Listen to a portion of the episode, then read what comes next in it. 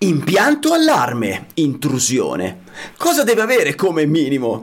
Per essere un ottimo, no, per essere un impianto allarme, per essere considerato un impianto allarme. Lo spiegheremo qui in questa nuova puntata, subito dopo la sigla. Elettricista felice. A cura di Alessandro Bari.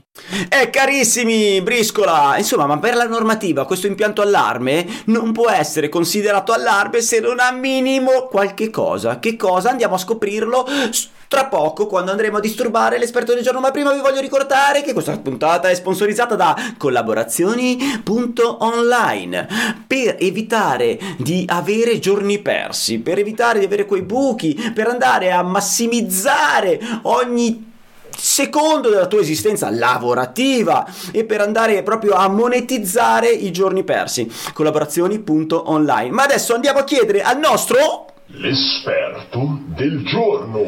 L'esperto del giorno per la normativa, chi vuoi che sia, è lui, l'Alessio Piamonti. Ciao Alessio, per chi non ti conosce, chi sei e cosa fai? Ciao Alessandro, sono un progettista di impianti elettrici e mi occupo anche di formazione specifica per gli elettricisti tramite il brand di professionista elettrico e il circolo elettricisti illuminati.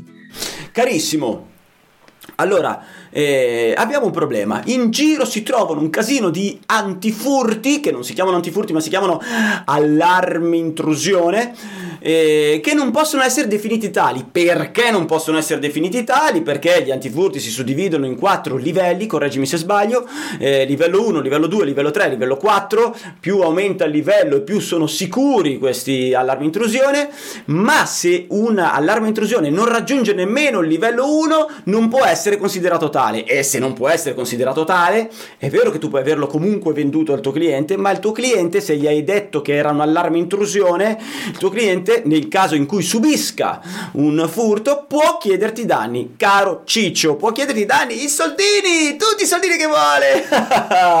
Ed è già successo. Ok, detto ciò, io la domanda è come diamine si fa un impianto allarme di livello 1, cioè per, io voglio chiamarlo allarme intrusione il mio impianto che sto vendendo, quindi deve avere minimo alcune cose. Raccontaci un po', carissimo Alessio Piamonti, il dio delle normative, Cribio! Beh, in questo caso la norma di riferimento è la CEI 79.3, 79 trattino come il meno 3 Cosa dice questa norma? Dice che fondamentalmente ci sono due metodi per poter determinare il livello di prestazione di un impianto d'allarme intrusione. Il livello tabell- scusa, il metodo tabellare, che è molto semplice, ci sono delle tabelle che ti dicono devi installare questo numero minimo di dispositivi per poter rientrare in quel livello, oppure c'è il metodo matematico che è più complesso, de- chiede di fare determinati calcoli e ovviamente in questa puntata non ne parliamo perché stiamo qui fino a dopodomani e poi certo. anche di non capirci. Certo. Quindi guardiamo esclusivamente il livello, il metodo, scusa, tabellare. E tra l'altro guardiamo il, il, metodo tabellare solo ed esclusivamente per andare a capire come fare almeno un livello 1. Il livello 2, il livello 3, il livello 4 non li consideriamo in questa puntata. Esatto. Anzi, no, non solo, andiamo a considerare, perché per rendere la puntata più eh, digeribile, eh, no, non solo, andiamo anche a considerare una casistica più comune, quindi di un'abitazione eh, non isolata in condominio. Ok? Esatto. Ovviamente, ovviamente nel momento in cui avessimo un'abitazione isolata o un tipo, un'altra tipologia impiantistica, quello che diciamo oggi non vale. Quindi mi raccomando, stiamo parlando di un appartamento in un condominio, poi magari un giorno faremo una puntata con una casa no, da sola. Oggi parliamo dell'appartamento nel condominio. Ok. Ci tengo a precisare un'altra cosa.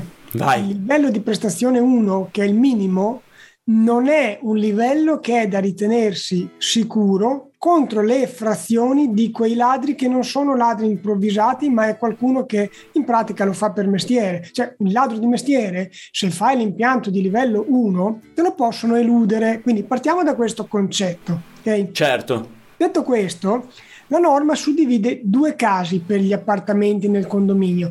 Quelli che possiamo dire sono in posizione centrale nella, nell'altezza del condominio no? e quelli che invece sono al piano terra o al primo piano, diciamo fino a 4 metri di altezza come accessi e quelli che sono all'ultimo piano. Eh, mi spiego meglio, all'ultimo piano del condominio e al piano terra o al primo piano, comunque fino a 4 metri d'altezza degli accessi praticabili, c'è una tabella.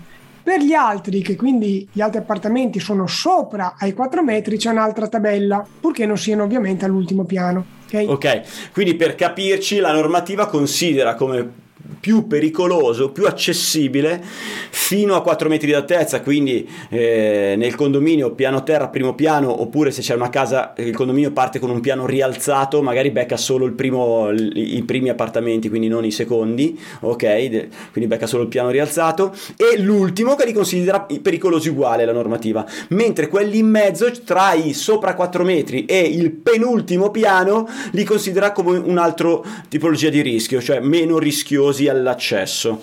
Ok. Esatto, esatto, a meno che ovviamente non ci siano delle condizioni tali per cui questi accessi che sono e, e, e, sì sopra i 4 metri rispetto al terreno, ma non sono sopra i 4 metri rispetto ad un eventuale pianerottolo che è raggiungibile mediante l'uso di scale tradizionali. Quindi se okay. abbiamo un condominio, so, adesso mi viene in mente quel condominio a Roma che non mi ricordo come si chiama, che è quello di case popolari, che ci sono una valanga di...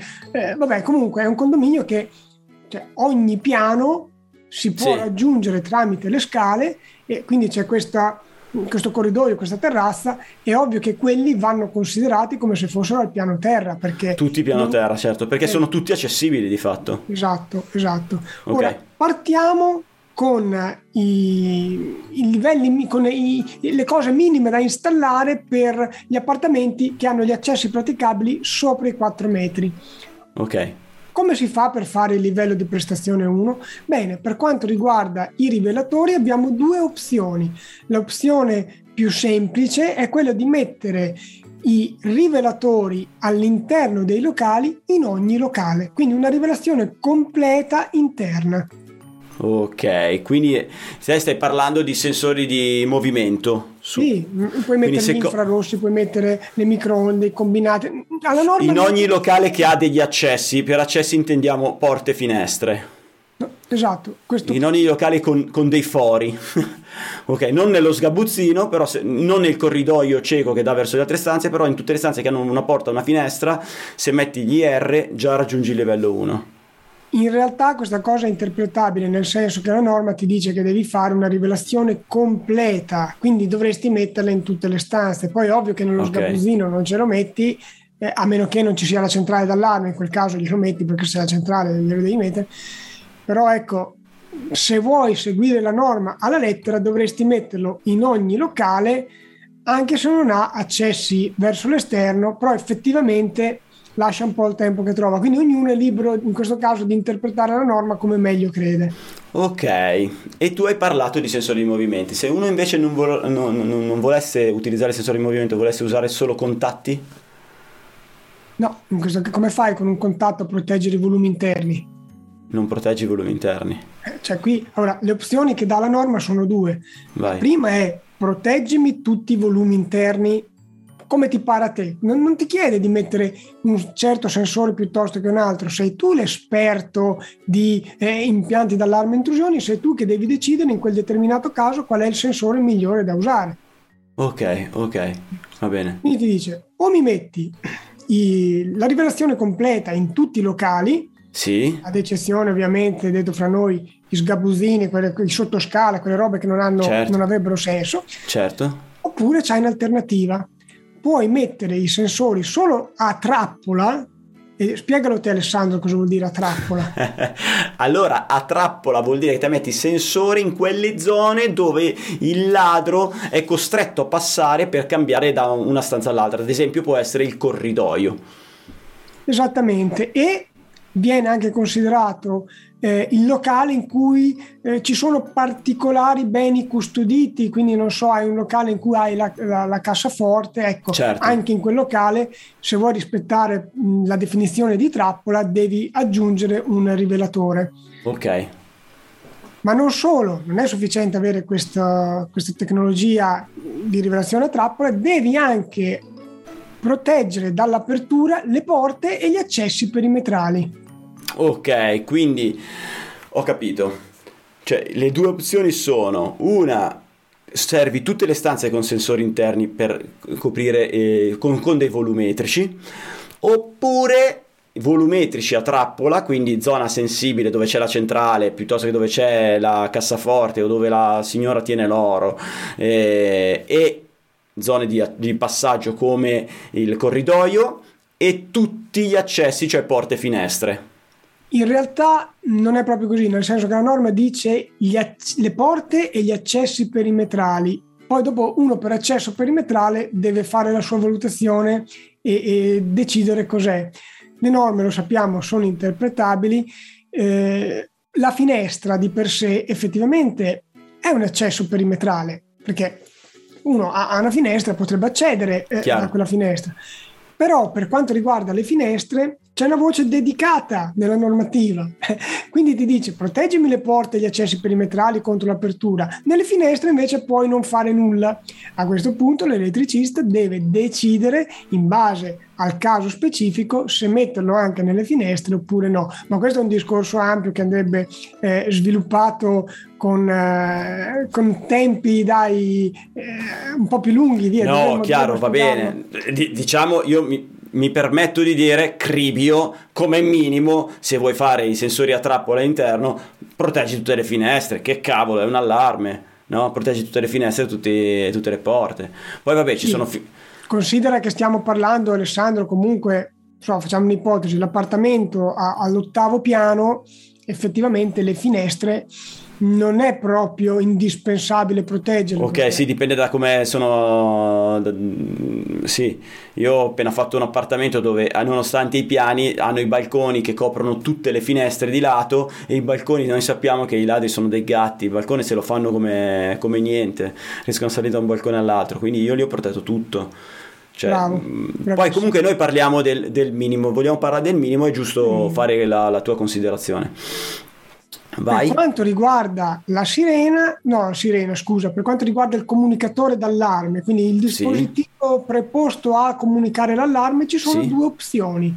Sì. O si mette una sirena eh, autoalimentata, quindi una sirena con la batteria, oppure in alternativa si mette un comunicatore dell'allarme che può essere combinatore telefonico, GSM, quello che ti pare, dai la centrale, fa la chiamata e chiama eh, il tipo.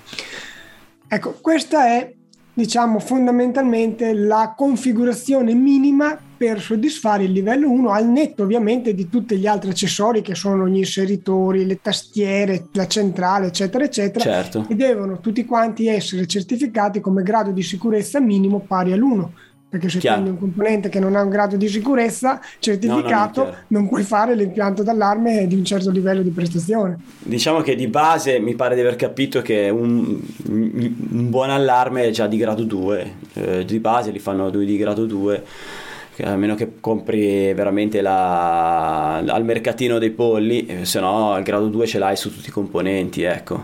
Quindi dic- diciamo che va bene. Quindi tu mi dici in questo caso, in quello che abbiamo descritto fino adesso, uno può scegliere se mettere la sirena oppure il combinatore telefonico. Sì, può mettere anche tutte e due. Eh, certo, però, può mettere tutte e due, però diciamo che come obbligo può, fa- può scegliere anche uno o l'altro. Ok, va bene. Esatto. È ovvio che la sirena esterna è bene mettergliela perché se fa del rumore il ladro lo sente, è più è propenso a scappare sì, Però il 90% ecco. dei ladri effettivamente scappa così. A me è successo in 25 anni, solo due sono entrati lo stesso, erano comunque delle ville, probabilmente pensavano ne valesse la pena, però con la sirena che non si fermava sono stati dentro neanche, cioè sono stati dentro così poco che hanno rubato male, nel senso che avevano anche della roba in vista che non sono riusciti a portare via perché questa roba stordente anche interna, eccetera. E a proposito, sirena interna non viene citata in queste robe. No, non viene citata, però è un no. optional che è giusto installare. Ok, va bene. Proseguiamo allora con... Sì, abbiamo terminato il, la casistica del sopra i 4 metri e prima del, dell'ultimo piano, è corretto? È corretto. Cioè la, la, fascia di mezzo abbiamo terminato. Esatto, esatto. Ok, corretto. ok. Andiamo e adesso andiamo a vedere que- quello, eh, immagino che sia, bisognerà mettere qualcosina in più. Andiamo a vedere che cosa, vai. Ok, Sempre come opzione abbiamo la, di fare la rivelazione completa all'interno dei locali, quindi quella è un'opzione che c'è. Sì. In alternativa ti dice puoi fare i sensori a trappola, ok? Sì. però a questo punto tutte le porte perimetrali, tutte le finestre, tutte le altre aperture verso l'esterno me le devi andare a monitorare contro l'apertura. Quindi Ok. classico sensore magnetico per fare un esempio. Sì. Ok? Ah, ecco, c- ah no no no no, quindi la differenza da prima, prima era puoi considerare le- alcune finestre non raggiungibili, quindi le potresti saltare e raggiungi lo stesso il livello 1, mentre se è l'ultimo piano o se è il fino a 4 metri sei obbligato a farle tutte, altrimenti, oh e- ecco perché andavi anche a specificare la cosa prima, ok, va bene, corretto, perfetto.